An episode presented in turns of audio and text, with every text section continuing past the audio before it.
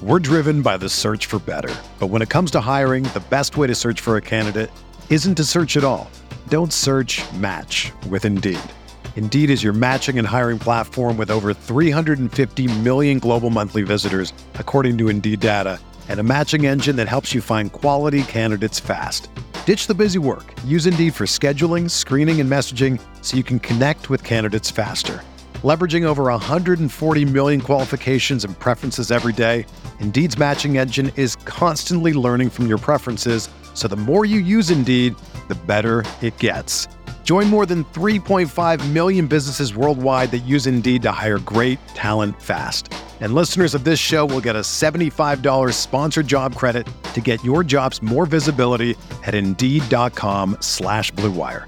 Just go to Indeed.com slash BlueWire right now and support our show by saying that you heard about Indeed on this podcast. That's Indeed.com slash BlueWire. Terms and conditions apply. Need to hire? You need Indeed. Welcome to Talking Buffalo, featuring conversations with guests from around the world of sports, media, pop culture, and all things Buffalo. With your host, Patrick Moran. All right, hello everybody. What is going on? How you doing? Welcome to Talking Buffalo, part of the Blue Wire Network. I am your host, Patrick Moran. Thank you, as always, for locking in. Before I get into today's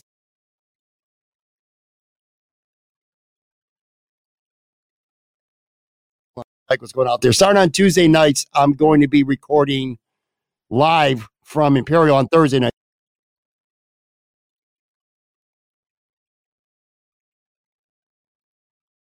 And, uh, it's going to be a lot of fun. And my guest today is going to be somebody.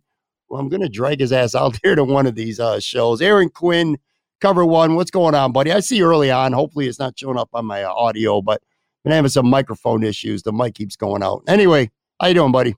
I'm living the dream, man. Although uh, here in, and you're in Western New York, the the rain is miserable. We had a little bit of a heat wave here yesterday with some nice sunny, uh, yeah. warm weather. We got to look at the sun and, and take some sunshine in. But now, I was just saying, I dropped my kids off at school and talking to the parents. I'd almost rather it be snowing, pat. I know you hate snow, but this rain and like four, 38, 40 degrees is way worse than just just go snow. I don't I, care. I'm, I'm a rain guy typically, but I like rain when it's nice out, like when it's spring and it's not spring 40 rain, degrees cold. It's supposed cold. like 40 degrees or 40 uh, mile an hour winds. I'm talking hearing about later on uh, Thursday, which by the way, I say this every week. Aaron and I are recording this Thursday morning. So some crazy breaking happens on Thursday. You're hearing this Friday.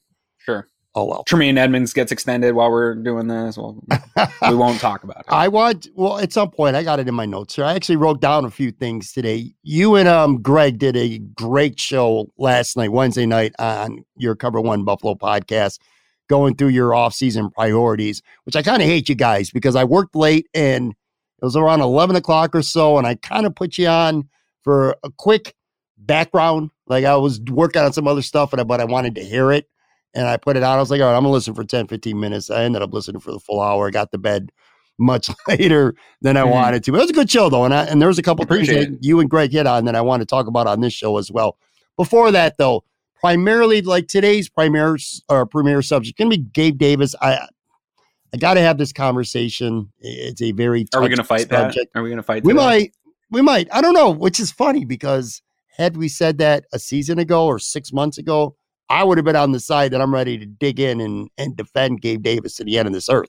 I am a big Gabe Davis fan, and I have been for quite a while, but I'm kind of down on him right now. I want to get your thoughts on him and how you think things might play out with him this offseason. Before that, though, uh, let's start with some actual news because I thought this was newsworthy. Um, earlier this week, Jesse Pegula put out a article in the Players Tribune, which I really like that. I, I love when players or athletes – actually get the break news instead of it leaking to the media. But anyway, let me read a quote. This is regarding the condition of her mother, um, Kim Pegula.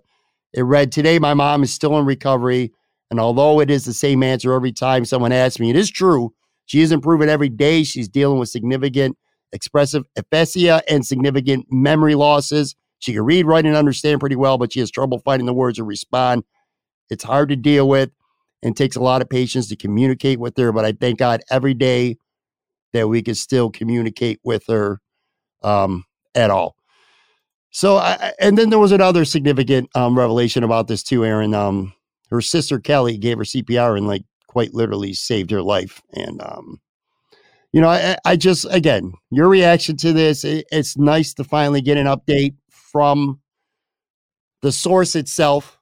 And you know, this is something I've seen conspiracy theorists on Twitter and Facebook. You know, saying that she was dead and you know this and that and we didn't know anything. So it's it's nice to hear some news but at the same token you know it's not great news. What, what were your thoughts when you when you saw this? Yeah one is not going to stop the conspiracy theorists. You could freaking True. put her right in front of their faces and they would call it fake. Um so that's never going to go away. Uh i think i didn't there was nothing in there that i didn't already assume mm-hmm. uh, was going on in the situation. So it wasn't necessarily news outside of the horrible idea that uh, Kelly had to give CPR to her mom who was in cardiac arrest. That image sort of stuck in my head as like just how difficult something like that has to be. Um, I know my wife and I have been talking about it since the Damar Hamlin incident. It's a time for us to just go and get CPR classes done. I think if any if any Bills fans over the last two months haven't realized like those are important things we should probably all take seriously. Um, and just there's this weird demanding for information from the public sometimes um, that I think is unfair, and I, that was pretty um, uh, clear in that article of like, yeah, they do want to talk about it, and talking about it is part of the healing process, right? Like, I've had close friends of mine uh, pass away, and it's hard to find uh, ways to get over traumatic things. And talking about it and writing about it does help. But at the same time we need to respect people's privacies. And, and stuff like this big traumatic events where people are in the icu they need time they like there's a recovery process there's a lot that goes into it and it doesn't need to be public like they need to be able to go about that in their own ways and deal with it as a family in their own ways and the type of pressure that she felt of uh, people wanting to know their information. That's what I feel bad about how our sort of society is today. I can't imagine, uh, you know, what Damar Hamlin's family must feel like oh. when they look online and see people like demanding that he be brought out in front to prove that he's alive. Like, dude, they just went through something. They lost their son for freaking 10 minutes on a football field. And like the guy had a major medical event. Like, back the hell off of these people a little bit and allow them to have the time and the space to process this traumatic event.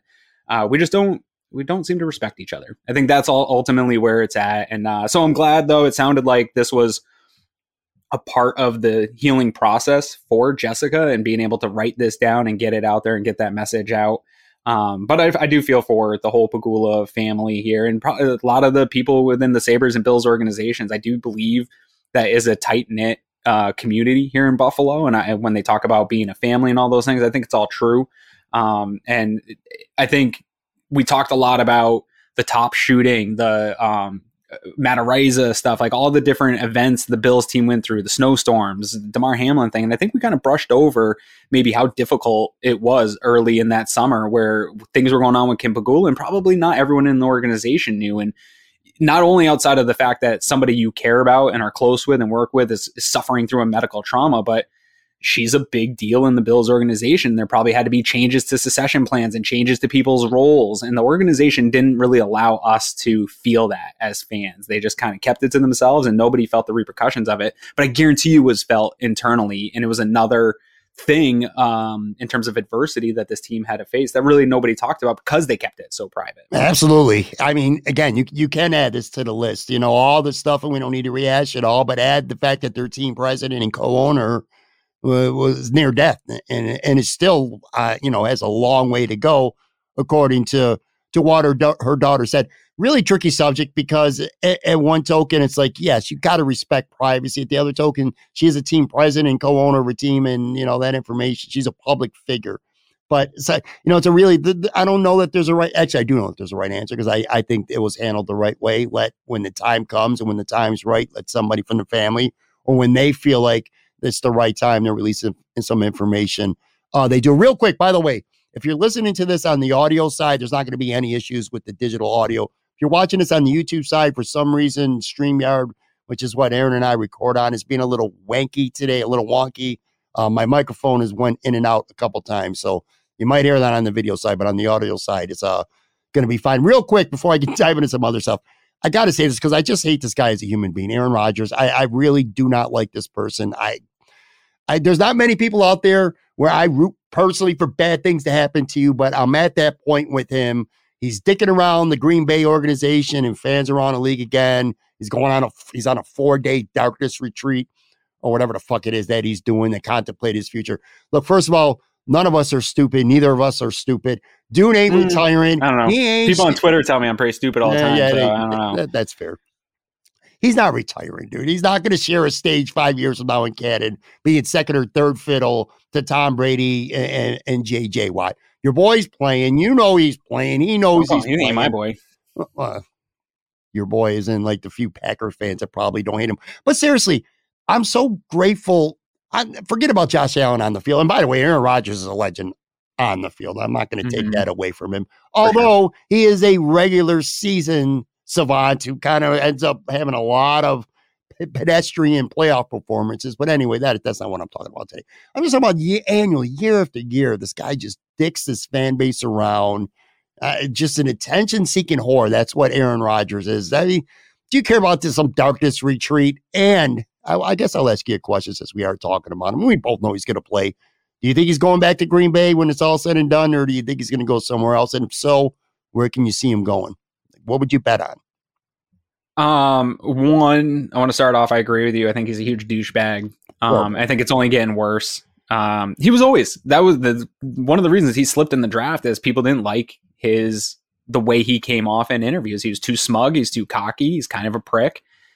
Talent overrides that for a long time. Um, now that that organization that was coming up against his talents maybe starting to slip, they don't have the money to bring in the weapons. Now it starts to look worse for him also, man, some rich white people are weird as hell. Like last year, he did the like weird ass colon cleanse retreat where he like blew out his intestines with some like all natural stuff, and now he's doing this darkness retreat. It's like, dude, like I get it. I'm into meditation. I'm into yoga. I'm into all those things. Like take care of yourself, but like at some point it gets a little weird. Um, yeah, and I, I do believe his mind was already made up to where he wants to be. I don't believe he's some he tries to play off as some like new age philosopher nowadays where he i think he listens probably to too much joe rogan and all these freaking bros that think they're way smarter than they are and just overdoes it and it's dramatic. It's dr- dr- dramatized. He goes on pat mcafee and just like smugly answers all these questions and oh i will find out in my darkness retreat like i'd be pissed if i was a packers fan for sure. Like you are getting dicked around a little bit. If i was the packers i would just not i would just want to move on from him at this point. I think you need to start the process of rebuilding. You've had what 20 years of Hall of Fame quarterbacking and chances at Super Bowls, and now you got this guy that's just kind of dicking you around, and his contract doesn't really leave you much room, and he's kind of a jerk about all the things. So I, I do think it's time for them to move on, and that might hurt for a few years while they figure that out, but that's okay. I think that you're at that point in terms of teams uh, to go to. I think probably the front runners for that would be the New York Jets. We've heard um, you know their organization is going to try to go all in on trading for a veteran QB. There's probably no better option out there uh, than Aaron Rodgers, and so I, I, think that they would be probably the favorites. I don't know what Vegas has, and then Las Vegas would be another one. We know the familiarity with Don, uh, Davante Adams. We know that they're getting rid of Carr. They're in the market as well for a quarterback, so I could see it playing out that scenario. Um, I don't I can't think of maybe any other teams that would have the resources available to go out and do it. I think it's probably high between those two. Maybe Miami, you know, depending, but they seem to be eh, at least the organizational message is that they are still in on Tua. Yeah. Tua's their guy and that they're going to get there, but we don't know what's going on behind the scenes. Last I heard just a couple weeks ago that he was still in concussion protocol weeks later. So there's a little bit of unknown there where that could be maybe a sleeper. And with Tom Brady officially supposedly retiring, that takes one of the pieces off the board of guy. Er, you know, people had him going to Miami, stuff like that. Maybe New Orleans Saints, although I don't couldn't imagine they have any money or assets well, to be able to make it, I don't know how they do it because you're right. They never have any salary cap room, which I guess proves that myth that the cap to some extent is a myth because Ian Rapoport just reported this week that Derek Carr is actually the front runner to end up with the Saints, who ain't going to be cheap. I don't know how the hell and require some capital, right? You would have to yeah. trade for him. I don't know. Oh, Carr. Right. Yeah, Before yeah, they yeah, doesn't his deal, he gets some guaranteed money here coming up. Yeah, yeah. Real soon if he's not traded, right? Right, correct. Yes, yes. Yes. So um I don't know, man. Uh Aaron Rodgers this week in that pro am golf tournament last week was talking about the Raiders, you know, that their fans have been the most vocal. And then you got Davante Adams. I don't know, man. I, you're probably going to see Aaron Rodgers this year again if if you're Buffalo, because obviously we went to the Jets. They see him twice. They play the Raiders this year. Uh, you know what I remember most of Aaron Rodgers over this past year? I think he was scared to, to play Buffalo last year.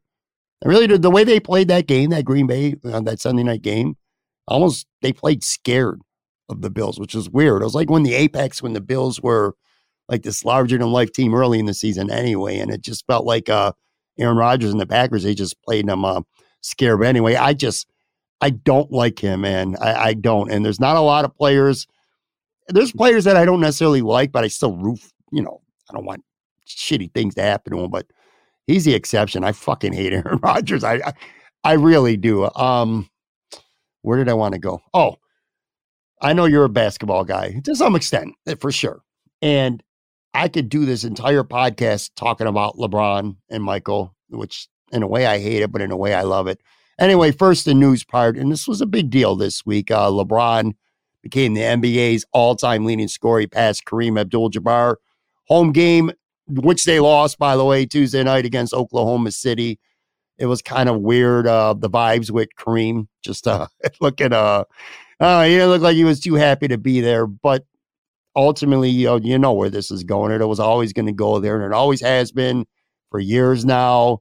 The old uh, LeBron versus Michael debate. Uh, I think I know because you literally became a Bulls fan for a reason. And um, I, am still going to get your take because, again, mm-hmm. whether we want to talk about it or not, whether it's fair or not, let me get your mm-hmm. thoughts. LeBron yep. versus Michael. Do you like the comparison? You think it's a fair comparison? What do you think? Where do you fall when it comes to all of this? I got some thoughts and some notes I actually wrote down, but I want to hear from you first. Yeah, I mean, this one's tough for me to maybe remove my bias here. I try to be level headed when I talk about sports. I'm a Michael Jordan fanatic, dude. Mm-hmm. Um, I'm a 90s kid, right? I was born in 1984. Bulls were everything to me, even more so than the Bills. Um, my room as a kid, I cut out every single Michael Jordan image. My room was just taped Michael Jordan stuff all over the place. I wore my Jordan jersey to school every day. He was just different, dude. Like the 90s really was a period of time where like globalization started to happen and, and big time marketing around sports and you just had some of the and he was the guy that lifted it right everywhere he went in the world every kid in africa like no matter where you went in the world everyone knew who michael jordan was because of the era that he was playing in and he just lifted the game in such a way that i don't think we've ever seen an athlete rise a sport to the level that he has um, and that he did and just the the body of work that he put together as well, I think backs up the evidence that he's the greatest. I, I think it stops at him. It's number one.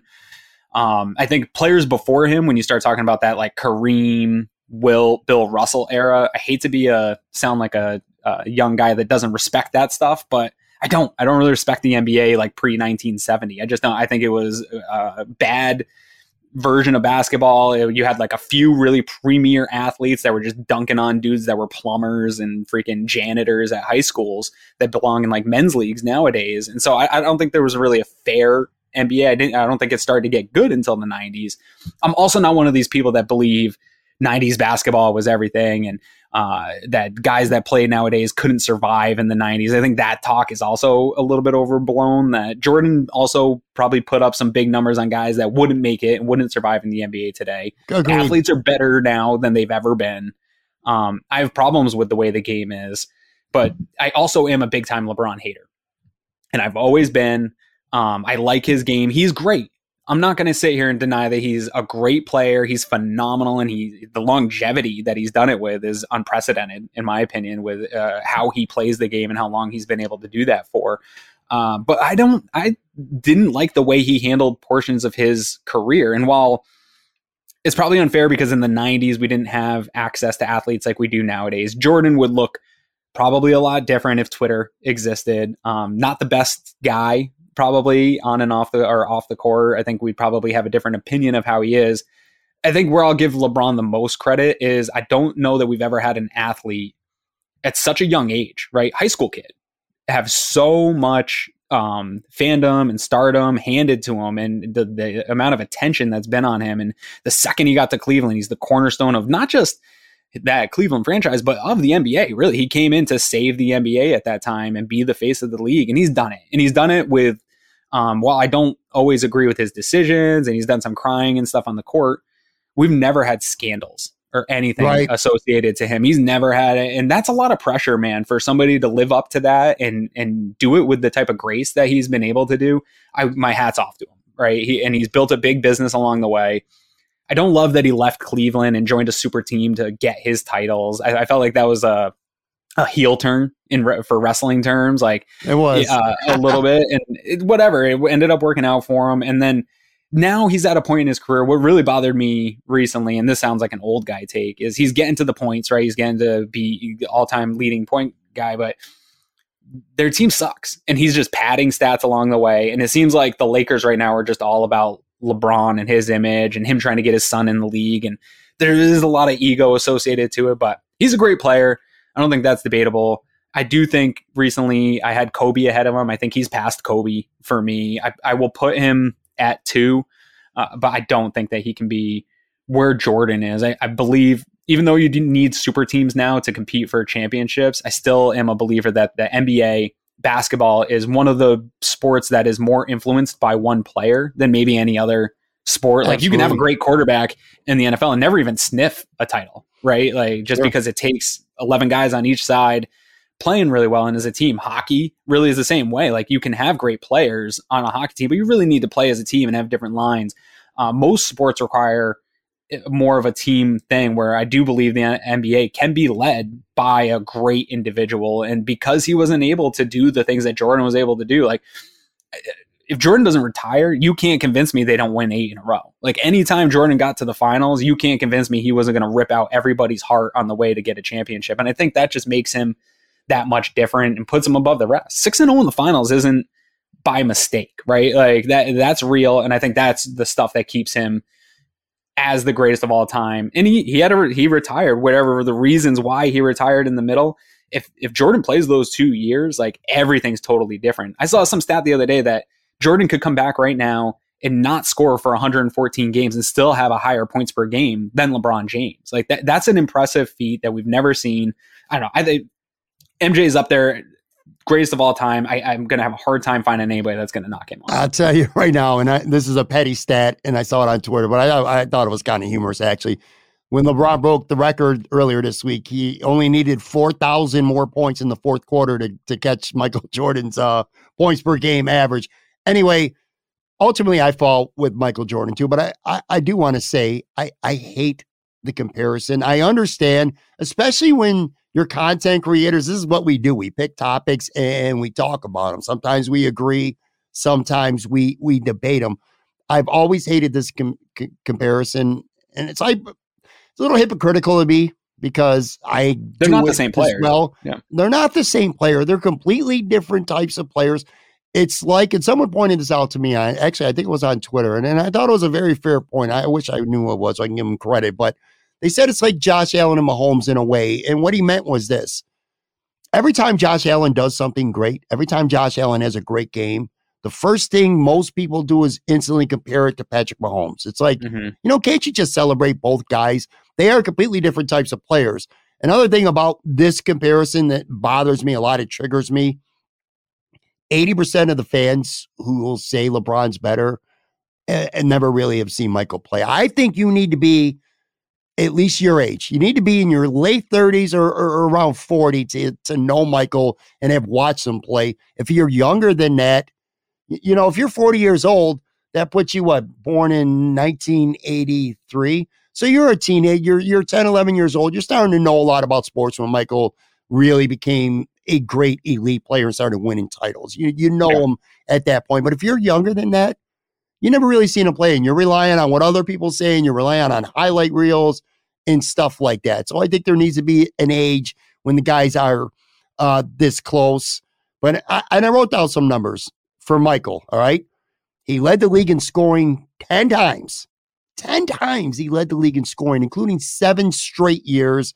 He averaged 33.4 points per game in 37 playoff series. And then he averaged 33.6 points per game in his six NBA finals. So he was just as good in the playoffs as he was in the regular season, which obviously was elite. Five time NBA MVP, um, nine time first team all defensive player. Yeah, and that doesn't get talked about enough. No, no, nine times. He's a first. Now, LeBron, to be fair, is a five time uh, w- first team all defensive. Player. I will say though, LeBron's defense is different. How we look at defense nowadays, I, LeBron's defense has always bothered me because he just takes risks and gets big blocks. And sure, I agree. Rebounds to assists. Um, Michael with the Bulls, you know, you think he's only a guy who only scored the basket. That's not true. He's six six point three rebounds, five point four assists. His average during his 13 seasons with the Bulls. I ain't counting his two shitty years at the end with uh, the Washington Wizard. Anyway, it's only 1.2 less rebounds than LeBron and two assists less than him per game for his career. Um, what else I got here? Eh, oh, also his global impact on the game, pop culture just phenomenal. I mean, sneaker brand. He just he raised. Now LeBron has done that some as well, but I mean, Michael really took it from. Uh, he doesn't get that without what Michael did, though. Absolutely not. Um, and by the way, again, you know, you would think LeBron is a much better field goal percentage. Michael Jordan was a shitty three point shooter. That's like if there's one thing about him that's overrated, because you'll see some highlights where he's hitting threes you know, like the Portland game where he had six in the first half, sure. he shrugged his shoulders. Michael sucked. He was a shitty three point shooter, but they had the exact that identical game though. Woo. Yeah, well, absolutely. But they had the identical field goal percentage for their career. They're both at uh, 0.505 for their career. So that's Michael's credentials. They, you know, they're unrivaled. And LeBron. There needs to be a mm. little bit of um for people that don't know the difference between the games too. I think hand checking matters. Sure. And you're not allowed to hand check in the NBA anymore. Right. Where uh, that what that means is like people being able to get a hand on you out on the perimeter. It's harder to drive to the basket with it when you're getting hand checked. There's a video out there, Pat. I'll share it with you when we get off here. It's like a 13, 14 minute YouTube video of new players, old players, players that played with against both LeBron and MJ talking about what would it look like MJ in the league nowadays? And almost universally, all those guys are like, dude, MJ would drop 40 a night. Like it's not even a question that the way the game is today, and you even saw it in this game against uh who were they playing here um when LeBron got the bucket. Anyways, in that game, in the third quarter, you look at the scoreboard and it's like 101 to 98. Pat. Like yeah. in the 90s, that just didn't exist, right? They they got games to 100, but the way the game is now, it's almost like the M- NBA or NFL, where it's all about scoring. It's all about offense. They they just want offense, and if you put Michael Jordan in in this game, even with his lack of ability to shoot the three, he would just absolutely dominate. And all these NBA players are like, yeah, no, it'd be 40 a game and nobody could touch him. I agree 100%. And yeah, back in those days, man, the Knicks, the, the Detroit Pistons, Indiana Pacers, they played a much more physical brand with a lot of defense. Now, in fairness, again, to LeBron, I want to be fair about this. His credentials are extremely valid. So if you want to say LeBron, you're it's not a horrible argument. You have you have some ground to stand on. The longevity. 20 years he's been in the league and he's just productive statistically right now at 38 as he was when he was in his early 20s. He's a four time MVP, five time first team all defensive player. He did lead the league in scoring once. He's been to 10 NBA finals. Now he's only four and six in the finals, but still, he's been to the NBA finals 10 times. And you spoke on this earlier. To me, the single most impressive thing about LeBron James in his career that no one else has ever done nobody, especially in basketball, and maybe not in sports, period, has ever came into a league more hyped with more pressure and been heralded as a savior as a teenager ever than LeBron. Yeah, Kobe didn't have that hype. He was in high school. I was watching him play high school basketball on mm-hmm. ESPN. Right now, mm-hmm. as amazing as Michael turned out to be, Michael Jordan was not even the best player in his rookie class. Akeem right. Olajuwon was the, the, the the lottery pick. He was the best player coming out of college. Sam Bowie was the second overall pick, but that was more fit for Portland. All time, obviously, worst pick.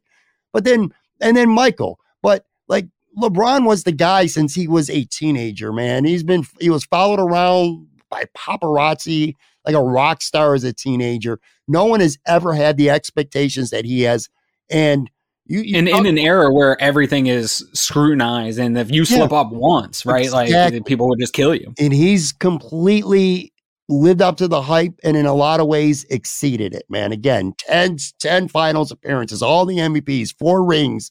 No one has ever done it under the public eye with more pressure. Michael became this astounding basketball player. He ascended into it. LeBron, it was expected of him when he was 16 goddamn years old. You know what I'm saying? So it's uh I don't uh, long story short, dude, I just I don't think there's a really a wrong answer. I I'm a Michael guy. I know you are as well. And there's I, a wrong answer. You can't put LeBron over him. You can't. That's a wrong answer, Pat. I'm sorry. I, I agree. I think I think you can. I I say Michael, but I, I don't know. I think LeBron is the greatest athlete to ever be in the NBA. I th- that's where I can give him greatest of. I can't give him greatest player. I think he's the greatest all around player. Again, and I, and I hate the comparison because if you're ever going to make a comparison, it's Michael and Kobe. I think Kobe is 90% of what Michael was. They're the same type of player, though.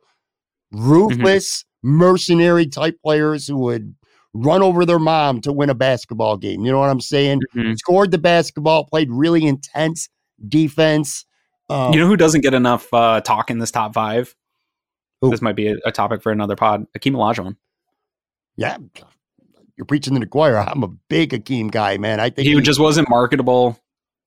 Struggled with language, but dude, the the go look at his stats. If people want to look at like an all around player, I agree. I agree 100%. You know, maybe even next week, we're going to have a discussion. We're going to talk about our favorite basketball players of all time. Now, I'm not saying the best necessarily. It's, you know, give me three or four of your favorites. You know what I'm saying? I'm not talking about necessarily guys who you think are three of the four best. All right, well, we'll lead the conversation there. I, I half agree with you because I am also on team MJ. But at this point, with what LeBron's done for 20 years and still playing at the level that he is, if you want to tell me that LeBron's the guy, I think you at least have a case. A couple years ago, I wouldn't have even heard this case. Like if we were at court right now and I was a judge, I would have threw this shit out and said you're delusional. Now I would hear your case, if that makes sense. Anyway, all right, let's take a quick break. Come back. Um, we're gonna have a Gabe Davis discussion, one that I've wanted to have for a handful of weeks though.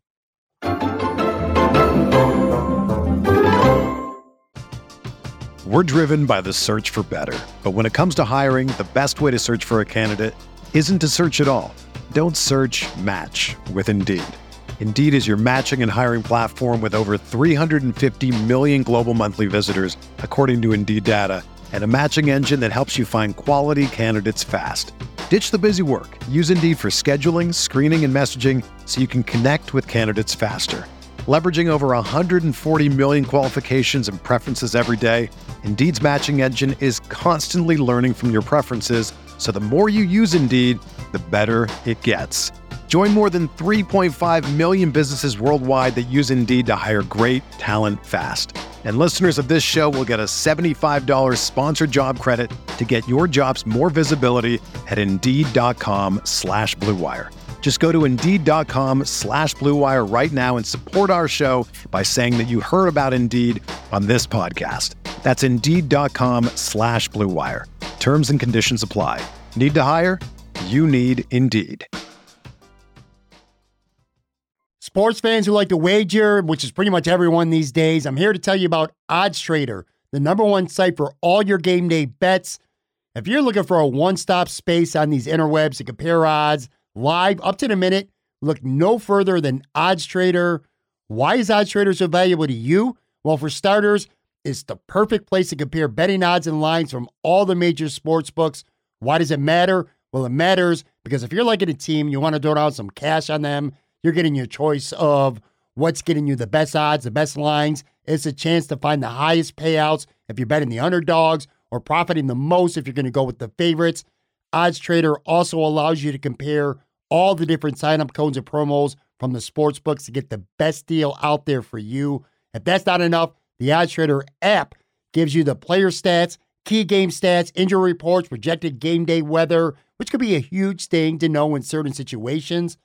Odds Trader also has a bet tracker so that you can keep records of all your games that you have wagers on and all your betting activity. Simply put, Odds Trader gives you quite literally everything you need to make the most informed bets humanly possible. If you're into betting on sports games, any sport, by the way, make sure you go to oddstrader.com slash blue wire. Again, that's oddstrader.com slash blue wire. Oddstrader, the number one site for all your game day bets. All right, I'm back with Aaron Quinn. I'm telling you, I'm not lying, man. We could have we could have a two and a half hour episode right now where I could have just kept talking basketball. There's MJ and LeBron and started talking about some other guys as well. But I do want to talk about Gabe Davis. I, I just think this is this is going to be the most polarizing topic this offseason for sure. Well, long term, sure. Right now, I think maybe what happens with Tremaine Edmunds over the next couple weeks is going to be uh, the biggest topic. Um, again, I want to reference what I heard on Wednesday night on the show that you and Greg did on Cover One about your offseason priorities. Uh, Greg's and I and I found this interesting. Greg's top priority was to fix the slot position. Um, Only because I he knew what mine was going to be. Right. Both of ours is protect protect Josh, Josh Allen. Yeah, yeah exactly. Yeah. That's your hashtag. Protect Josh Allen. Um, that's it, man. All off season. Your third priority was um an influx of speed, separation, and youth in the wide receiver room. Where do you fall when it comes right now to Gabe Davis? I I want to I, I want to read a tweet. I don't have it to pull up, but it's from a guy named Jer Barlow.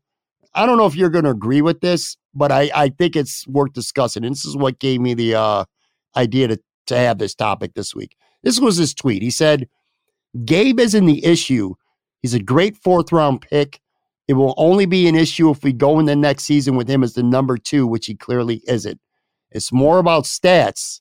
He's a limited route runner with poor short and medium separation skills. Need more at number two. And I, I follow you on Twitter and we're friends and I watch your show with Greg's. I kind of know where you're going with that. But when you hear something like that for people watching and, and listening to the show right now, like how do you respond to that? That they need more talent.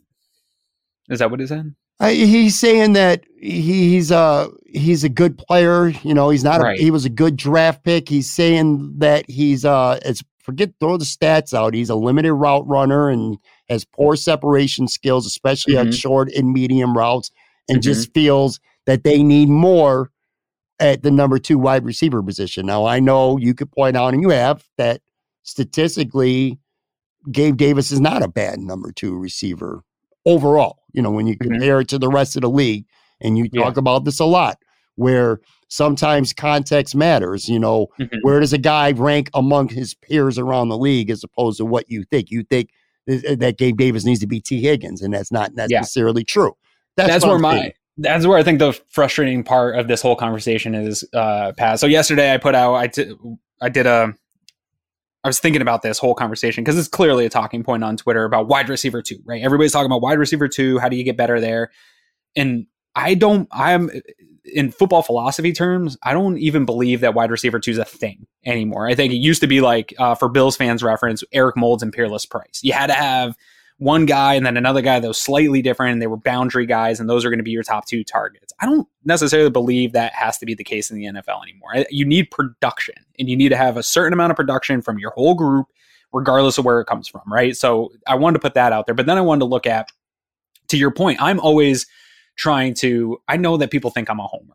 I know that people think I'm just looking at the Bills through rose colored lenses, and that's the only way I look at it. But really, what I want to do is compare us to our peers. And I think every time you do that, it's never as bad as people feel like this team is. The gap is never as far as everybody feels like it is, because I, I do think it's important to compare to the people you're going up against here. And in terms of separation and lack of route running, I think this is a little bit of a myth to that. I think it's overstated. Um, I love Joe Marino. He and I are good friends. We talk all the time.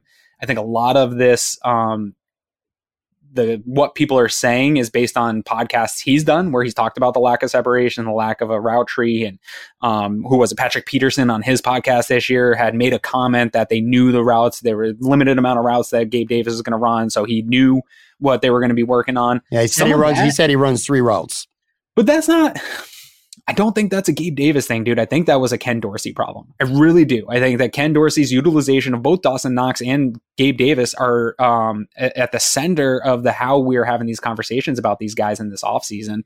And unfortunately, Gabe Davis is really the lightning rod, but I think it's because the expectations got way too high after his performance in Kansas City. And this happens a lot with players where our own expectations maybe ramp up far too high for a guy to hit. And when they don't hit and meet our expectations, then we're out on them, right? Like there's no middle ground of Ed Oliver right now is the same thing. He's a undersized guy that was drafted high, so everybody plop, plopped the Aaron Donald comparison on him. And because he doesn't play like Aaron Donald and isn't making crazy splash plays like that, everybody's calling the guy a bust. He's a good interior defensive lineman. Like he creates havoc. Is there flaws? Yes. Do we want him to get better? Yes. Has he lived up to his draft pick? Probably not. But that doesn't mean like, oh, let's get this guy out of here. He sucks. And that's where the conversation right now is with Gabe Davis. And I think when you look, you compare him along all those other wide receiver too. So what I did yesterday was I went through uh, Sports Info Solutions, which is a great website uh, that has a ton of data, and I took all the NFL teams' second leading person in targets, regardless of position, regardless of injuries that happened to him, and I took every single second leader pass catcher in targets and compared them to each other. And Gabe Davis really does check out. Yes, his completion percentage is lower. Yes, his drop rate's higher, but his average depth of target is actually a lot higher than all these other guys. And so the further downfield you go, you have to expect a lack in efficiency. That's just football, right? Like the, the, the we had this conversation about Josh Allen 20 yard, 20 air yard passes. Like it's not an efficient play, but it's explosive and you want that in your offense. I do think as the year went on, Ken Dorsey got better at utilizing some of these guys. I, I believe maybe he has some limitations athletically. Uh, I don't think that he necessarily has a limited route tree. Uh, Eric Turner on Cover One in our Cover One Slack channel did a really great job on uh, passes uh, passes that went to Gabe Davis of nine yards or less in that like short to intermediate area, and he ran fine routes and got separation. Some of this conversation also needs to be about Josh Allen like Josh Allen was not as effective in placing guys, uh, putting the ball in spots where guys could make plays uh, in some of these routes, and you saw it show up in the clips that Eric uh, put out. But we aren't allowed to criticize Josh, and so I think Gabe has. It's kind of true. Yeah, it, I think Gabe has some growth to do. I think he needs to be a little bit better. I don't think it's the sky is falling. I put out a tweet that said, you know, what do you consider good wide receiver two production? And everybody answered me Tee Higgins everybody wants the top uh, tier across every single position, and that's just not how the NFL works, right? Tee Higgins was a first round pick. Gabe Davis is a fourth round pick. Like you have to have different expectations of how these guys are. I think if you change a little bit of Gabe Davis's utilization, the production would be better. He was he also only played in 15 games. I think if you put him up in a 17 game season, he's a lot closer to those guys. He's almost at a thousand yards, probably nine to 10 touchdowns almost. Like that, that's a really good season for number two. I get your point where he disappeared at times. But again, I think some of that is a Ken Dorsey thing. I think some of that's Josh Allen. If you go look at that Bengals game, dude, Gabe Davis had Cam Taylor Britt beat a ton of times for big plays. Josh Allen didn't throw it to him or he missed them. And Gabe probably should have had 150 yards and multiple touchdowns in that game. Is that a Gabe Davis problem? No, it's not. Like sometimes it's on Josh, sometimes it's on Dorsey, and sometimes on Gabe. Gabe's not perfect. I'm willing to upgrade. Like I'm not sold on Gabe Davis necessarily. I'm just saying we have to have a real honest conversation. And you mentioned separation, and I think that this is uh, one that's interesting to me because I looked at uh, next gen stats separation, and so Gabe Davis is at 2.8 yards of separation per player, or whatever, uh, on average.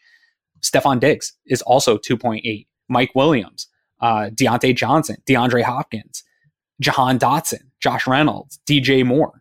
Marquez Valdes Scantling. And all and I think people would take those names and say they're better at that than yeah. Gabe Davis is. When he's right there, the data's not going to lie to you, right? Um per, people that are 0.1 yard ahead of Gabe Davis in separation would be uh, Brandin Cooks, a player that a lot of people want. Trent Sheffield, Sherfield from Miami, uh, Randall Cobb, Brandon Aiyuk, who uh, Christian Watson, Nico Collins, DeVonta Smith, Davante Adams. They're all at 2.9. So this idea that he can't separate or his route tree is too limited, I think that's too far. There, he's got flaws. We want him to improve. I think he can improve. And another thing on the drop rate stuff, yeah, it was super high. But if I went again to Sports Information Solutions and went through wide receivers from 2019 to 2022 and looked at who had the highest drop rates per year, there's some really good names on here, man. Jerry Jeudy actually led with a 17.6 in 2020. Diontae Johnson's up there. Michael Gallup, who fans were clamoring for a couple years, is one of the best wide receiver twos to hit the market. Uh, Hollywood Brown, um, Deebo Samuel's been up there. CeeDee Lamb, DK Metcalf, Ja'Marr Chase. These are guys that are all in the top 10 over the last five years in drop rates. What you don't see is that consistency where they're up there year over year. I think drops come and go. We saw it with Dawson Knox. We've seen it with guys like Zay Jones in the past where they had a really bad year with drops, but they really rarely replicate that type of struggle with drops year over year. So I, I think some of it is a pump the brakes conversation. It's probably not as bad as it feels. But I, I would be all for an upgrade. If there was an opportunity for them to upgrade and it wouldn't break the bank or do anything to really hurt the future, let's do it. I'm not sold on Gabe. One one point that you make that I think is is extremely fair that's not talked about enough. And last week I think we talked about defensive ends, and you brought this up, and I, and I thought it was a really good point last week too. Is that when a player sometimes is not working out, it's not always just that player. It's a combination of the coaching, the scheme, the quarterback in this case, because you're talking about a wide receiver. So it is fair to say that it's not just alone Gabe Davis that maybe isn't living up to what some people thought he would be, which again, in fairness to Gabe Davis, coming off that Kansas City game last year with four touchdowns and over 200 yards, might have been a little bit unreasonable. I would say this too with the drops, and this is where sometimes I hate stats, even though everything you said is, is accurate.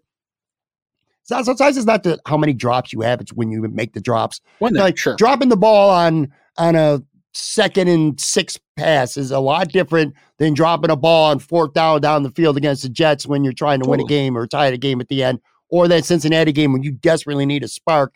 And Josh, who did have trouble finding him, but did put it right there, and he doesn't hold mm-hmm. on to the ball, and then they punt, and they're already down two or three scores at that Definitely. point. So I, it's not so much how many drops as when you have the drops. Sure. He's a little too boom and bust. Well, let me ask you this too, okay? Because before I get to the boom and bust stuff, do you think that because of where he's at, like his shortcomings, whatever they may be, if this was after year one or even year two, maybe you're a little more willing to just try to work through it. But now you're talking about a guy who's going into his fourth year. And if he's great and he turns all this around, now you're talking about a really big price tag to keep him. And if he doesn't, then you're getting another year of inconsistent production. So do you think the fact that he's going into his fourth year and he's not just the first or second, that might make you say we need to do something else at, you know, he's taking a position that someone else better could be out there playing it because of where he's at in his career going into year four. Maybe. Again, I'm for an upgrade. Um, I think you keep him and uh, I, the conversation I was having with Greg last night is I do believe the Bills need to really start investing some youth into this room because outside of Gabe Davis, there hasn't been any assets really used on younger. It's always been guys on second and third contracts, getting guys that are a little bit older, which is fine. I think it mattered a little bit more when Josh was younger. But now that Josh is coming into his own, I think you need an influx of youth. So for the 2023 season, I'm okay with Gabe Davis being your second best wide receiver. I actually don't think the weapons on the Buffalo Bills are as far off as people think. And when they got booted out of the playoffs, me neither. The feeling was way worse, and everybody started tweeting out like, "Oh, you look at these other four teams, how much better their skill position players are." Because they got held to ten points that game. It's a bad. They look got held game. to ten points. It didn't look good, but I'll tell mm. you right now, uh, watching it back and talking to some people, a lot more of that being held to ten points is probably on Josh Allen than maybe anybody else uh, on that offense. He just had a bad game. He had a really bad game, and that's going to reflect poorly on everyone else. But nobody wants to talk about Josh, and so it's a lot easier to dump on Gabe because we already were. Uh, and so I think that those guys become lightning bolts for maybe our in- uh, inability to face that Josh performed poorly in a big moment. That's fair. I mean, look, guys become punching bags, whether it's deserved or not. Rodger Saffold, who I don't think is good, even if he had a good game, if you're going to just look at the offensive line, he'd be really quick to just point at him and say, you know, this guy sucked. The, the problem with Gabe Davis, and, and then I think there is a solution which you've hit on, and I think you're 100% right. But I just wrote down, wrote a couple numbers down 20 games for Gabe Davis last year, including the playoffs. Nine of those 20 games, he had under 40 yards receiving. He had 171 yards against Pittsburgh. That was 21% of his yards for the entire season in one game because he had 836 for the year. Then I went back to 2021 35% of his receiving yards came in two games against the Jets in Carolina. On the plus side, he does have 20 touchdowns in, in three years. He does average 16.8 yards per catch. So he's a big play guy for sure. Um, I think going back again to the coach, I, I think the weapons around him, and this is where it comes back to your Ken Dorsey point, which I think you're spot on with it. Get better production across the board. You don't need to have a quote unquote number two receiver who has a thousand yards. It doesn't have to be the formula. Get the ball to Dawson Knox a little bit more. They did a better mm-hmm. job of that later in the season. But I remember, you know, Joe at Buffalo Wings just loves to find something about the Bills to to be negative and bitch about. He was right early on because it's like you gave Dawson Knox this huge contract and the guy's catching two balls for 16 uh, yards Dawson a week. Even, Great Dawson blocker even, or not. Yeah, he alluded it to himself at some point in the season. Yeah. Like, yeah, I, they're not necessarily using me how I thought. Right. Yeah, so get him. He, he needs to be a better weapon going forward more consistently. James Cook. I mean, didn't we draft? Wasn't I excited last year about drafting James Cook in the second round because of how he was coming out of the backfield? You know what I'm saying? Like he they had zero, he had zero targets against the Bengals, zero. Right. You know, um, and and then to Greg's point about a slot receiver, I do think that should be a priority. Although, I for um, I'm guessing, you know, uh, there's nothing that shows me that he's going to be great, but I, for whatever reason, I just got this gut feeling. I think Khalil Shakir is going to be a pretty good receiver. Now, I think I it might have been you on your show on Wednesday night who was talking about he might be more of a three or four receiver guy who could play inside and outside. I'm not sure if you're sold on him being like the team's primary slot receiver. Everyone is talking about magnesium. It's all you hear about. But why? What do we know about magnesium? Well, magnesium is the number one mineral that 75% of Americans are deficient in.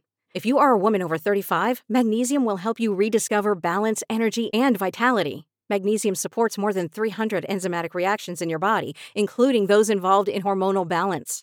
From functional medicine doctors to mental well being and female hormone experts, we all know that magnesium is the one mineral to improve all aspects of well being and health. But which one?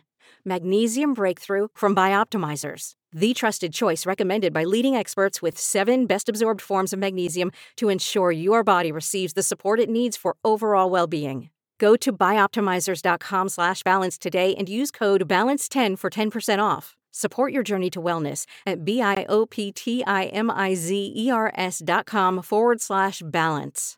Magnesium Breakthrough from Bioptimizers, your foundation to optimal health and vitality.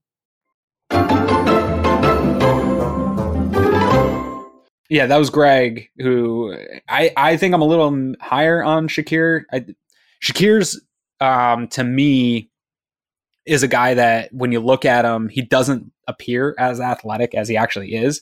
Uh, and every time he touches the ball, he's gaining yards. He's always going forward. And I, there's flaws in his game early on. He was missing blocks. He was running wrong routes, stuff that you do kind of anticipate from rookies. I'm hoping that he takes a big leap here this year. I'd like to see him maybe utilize more in some of the gadget stuff because I do think uh, I got a little bit killed for this by some people, and some guy uh, on Twitter just continues to bring it up on me. But I had a comparison to Robert Woods, and not in a comparison that I think that he's going to be as productive as Robert Woods has necessarily been in his career, but in terms of when you looked at Robert Woods and you saw him play, you didn't think of him as a speed guy, right? Like, or right. somebody that was like super athletic, but he is, and he's always getting yards after catch, and he's always breaking tackles and things like that. And he is somebody that you can use in some of the uh, jet motion type stuff, screen game type stuff I'd like to see Khalil Shakir take that role over. I want Isaiah McKenzie off this team. I, that role isn't needed. He's re, he's a very uh, straight line speed guy. He doesn't do much with the ball in his hands. I'd like to see Khalil taking over some of that stuff this year, plus getting worked into the slot. I don't know that he can be your number one main slot guy. I think you need to get him involved in this. We saw him uh, with the ability to make some really impressive catches. We saw him with the ability to run with the ball after the play. I, I like what he can provide in this offense. I'm not sure if he can be the slot or not, but I would I would like to see it uh, and see him get a chance to do that this summer. Do you? So you would say good production for Khalil Shakir in year two would be a 2021 Isaiah McKenzie, where he wasn't the starter, but did some things for him. He had a couple good games, McKenzie, in 2021. To your mm-hmm. point about Isaiah, by the way, they could save like 2.4 million. So I do think there's a possibility that they I think do, he's good as gone. That they they they do move on from him. All right, so when it all comes push and shove with the receivers, Khalil Shakir Diggs, let's not even talk about him. Shakir ain't going nowhere. I don't think Gabe, they're not going to cut Gabe Davis. There's just zero financial sense to cut him. It just doesn't, it's not going to happen. He's on year four of a rookie contract. That shit ain't happening. So there's three right there. I agree with you about McKenzie. What else do they, what do you think ultimately they, they do? Not what do you think they should do? We, that's already been established. So, you know, the situation with who they have and who they want to resign and what they may or may not do. Cole Beasley has said that if he, he'd like to come back to Buffalo, do you, first, do you, side question, do you think that would be a mistake for the Bills to bring him back? Or do you go bigger fish hunting if you want another, a better slot receiver? What do you ultimately think they're going to do? Not necessarily what you want them to do at the position. I'm torn, man, because that it really could go two ways. I, there's a scenario where I could see them bringing back Crowder, who they thought could be that slot position guy, but wasn't healthy. And he's never had the ability to stay healthy. But I could see them buying into that idea again. And then Cole Beasley, which is not sexy. Like I could see them running that type of thing back. So it's hard for me to separate what I think they will do and what I want them to do because what I want them to do, I think, is also on the table, which is to address it in free agency with maybe a player that's underperformed on his current you know, younger guy somewhere like 25, 26 that maybe has underperformed or had some injuries, but had high draft stock, has some high traits. There's some guys out there with some speed uh, that you can put in that Isaiah McKenzie role or wide receivers four through six. I'd like to see him make that investment in free agency. And then I do think, as much as I am about this protect Josh Allen, and I've done mocks where it's three or four offensive linemen in a row, if a receiver falls to you in those first three rounds of the draft that you think can be somebody that can either push Gabe Davis now or into the future where you're not going to have him, and let we also have to have an honest conversation about Stefon Diggs approaching 30 and when he's going to hit a wall and how that's going to look for us, because I, I, think you need that influx of guys. So if you have an opportunity, whether it's uh, the kid from Ohio State to fix the slot or some of these guys that could be uh, more traditional wide receiver two type guys I do think that this might be the year where you have to do it in those first three rounds and make a serious investment into your wide receiver room. So that that to me is both what I think I want them to do is the investment in free agency plus the draft, uh, and also uh, where I think that they might be looking. Um, wide receiver taken early in the draft. I like the idea because again, Gabe Davis is going into a contract year. So if he plays well, he may want more than what you're willing to pay him. And if he doesn't, you're definitely going to want to move on from him after that. So having a, I would love also. Uh, there's a lot of these rumors about Tee Higgins being on the trade block. I think that's bullshit. I don't think I think the Bengals would be idiots to try to break up having two number one wide receivers while you still got them. There's no benefit. I mean, they're in a Super Bowl window, so why would you do that? Right. Ty- Tyler Boyd might be one though yeah. to keep an eye on because I don't think they'll be able to keep all three of those guys. And I, again, I don't know that Tyler Boyd's an answer to anything, but it could be a one year band aid while you're still in your Super Bowl run. To and he would be perfect in a slot role. I think how the team internally feels about Khalil Shakir will be pretty telling by what they do at the position. If they do bring back Cole Beasley or Jamison Crowder, that tells me that yeah, those guys might play a little more early, but that they trust Shakir a little bit more down the road.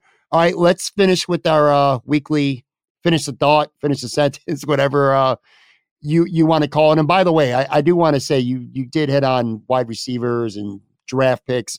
We will do for a third straight year actually with Aaron. I'm going to have him on. We're going to do six weekly mock drafts starting sometime in March, leading right up to the draft. Those are always fun. Last year, you and I were Cam Taylor Britt. I think we took him in five of our six mock. Drafts. He's going to be a good player, man. He is going to be a good player. I like him a lot.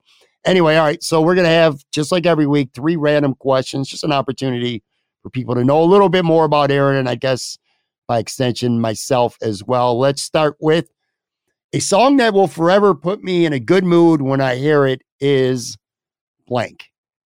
So I'm cheating a little bit on this one, Pat, because I want to give you two answers because one of them is this is a conversation we've had a couple times. Uh, my answer would be "Step in the Name of Love" remix by R. Kelly the remix version. It's a long song. It's beautiful. It's a great R&B song. It gets me in the mood whenever I got to clean the house. I pop it on, but I don't feel like I can say that because he's such a piece of shit. And I like I there's part of me that hates right. listening to his music, but he's it's such it's such good music. I'm mm-hmm. torn. I'm torn on R. Kelly, man. So I can't I can't put it, but I wanted you to know it's a fantastic song. It gets me in a good mood. The one that I am gonna go with, I've talked about on the show before. Actually, it's "Remember the Time" by Michael Jackson. I like when he starts I just it, you I can't be mad, and I get up and I just feel I feel all through my body. I just want to dance. That, that I, I really like that one a lot. I'm going with it's from the 80s. Uh, you remember Rock Steady by the Whispers? We mm-hmm. began to rock. Every time I hear that, I just start doing this. And no matter what I'm doing, if it's in the house, out somewhere, I hear that. Just sometimes when I go to the to a bar, I put that in the jukebox. I just want to get pumped up and get it uh in a good mood. Not the best song ever, but it's it's certainly one that I like, and, and it just always kind of uplifts me a little bit, puts me gives me a really good vibe. All right, moving on here. One of my favorite things to do for alleviating stress is blank. Used to be bong hits. Now it's uh hot tub. We got a hot yeah. tub, and I love going in there and just soaking on a cold. You got a hot tub? Yeah. yeah. Really? My favorite thing in, that we own. Absolutely. We, we actually we bought the house. It had one.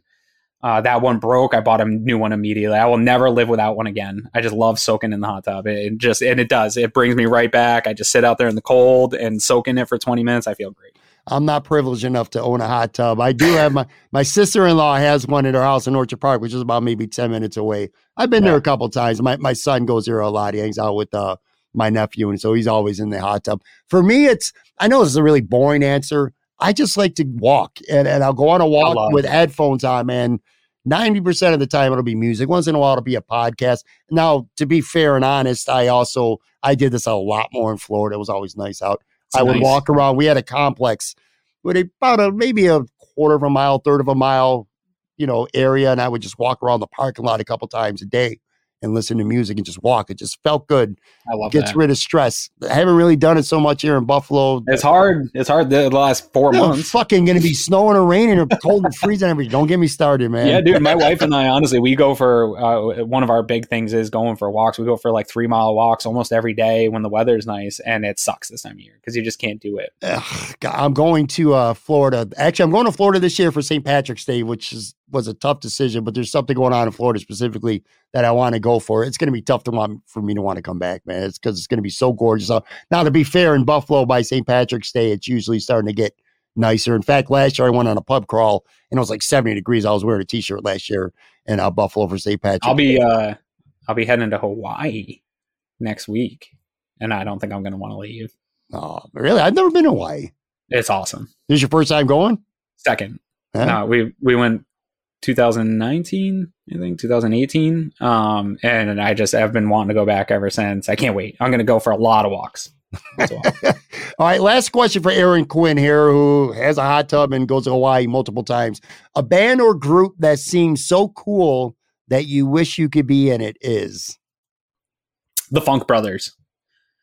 Really? They're the the house band for Motown throughout the the high era of Motown, and there's a documentary about them out there. And I just think I'm enamored with the Motown sound. Sure, you you're a big fan of Smokey. Um, that that whole the creativity that happened in that building and the sound that those guys put out, and the the Funk Brothers are behind every any Motown hit you like that's the house band that put it together and that seems to me like i there's a um my wife always says it i have very good rhythm she thinks I should be making music for a living. Like I, I have a good ear for it. And she's like, "What would you be?" And I was like, "I just want to be like one of those funky drummers behind a Motown band, like just like pop in and just." So you'd want to drum? You'd be a drummer in your world. I would be a drummer for a Motown band if I could. Absolutely. I could. I actually could feel that vibe with you. I could see that, man. I could see if we were this age back in the in the Motown era, I could totally see you like I'd I'd be coming up to some cigar club or something to meet up with Aaron Quinn, have a drink, and and watch him play with the with the house band. It would be pretty That's cool. It. I know you ain't agree. You're not going to agree with mine because you've literally on this podcast said they are whack. But I got to be honest with you, man. If you're looking at this on YouTube, I even have a, a pack of their trading cards here. New Kids on the Block. By the way, I picked these up. Topps trading cards, unopened. You, you just want all the girls screaming at you. Yeah, dude, that was cool, man having chicks with pinups of me on the wall, but yo, that that that group. And again, you're right. There's so many boy bands that were better than them. I'm not going to sure. deny that, but just at the at the height of their popularity, they were larger than life, man. You know what I'm saying? And it would be as a young person, I would like that. As an older person, no. I'd rather be rich and successful than famous. But as a young person like that, to be in a band, that would be ultimate. Just to be able to have girls screaming at you no matter where you go, that probably would just be the coolest I, thing ever. I almost uh, put Earth, Wind, and Fire because that's one of my. That's like I think they're the most talented R and B group uh, of all time. They're great. And when you watch them playing, like it was a huge band, tons of members, and they just are having a blast playing music. But they wore the dumbest stuff, so I couldn't get myself like I don't think I would want to have to match with the crap that they're wearing in their videos. They wore some funky ass gear, man. All right, guys, that's going to do it for this episode. Make sure you check Aaron and Greg out, Cover One Buffalo podcast on Wednesday nights, except for next week, because Aaron's going to be uh, in Hawaii. But aside from that, make sure you check it out. It's a great show. Seriously, I, I really do get good value when I when I listen to you guys. Follow Aaron on Twitter too at Aaron Quinn seven one six. Enjoy the weekend, buddy, man. Thank you very much I for doing the show, man. man. Yeah, you too. All right, guys, I'll talk to you as well. Enjoy your weekend. Be safe. We didn't even talk about the Super Bowl. Real quick, Aaron, who you got? I'm hoping for the Eagles. Me too, man. All right, go Eagles. Talk to you guys next week.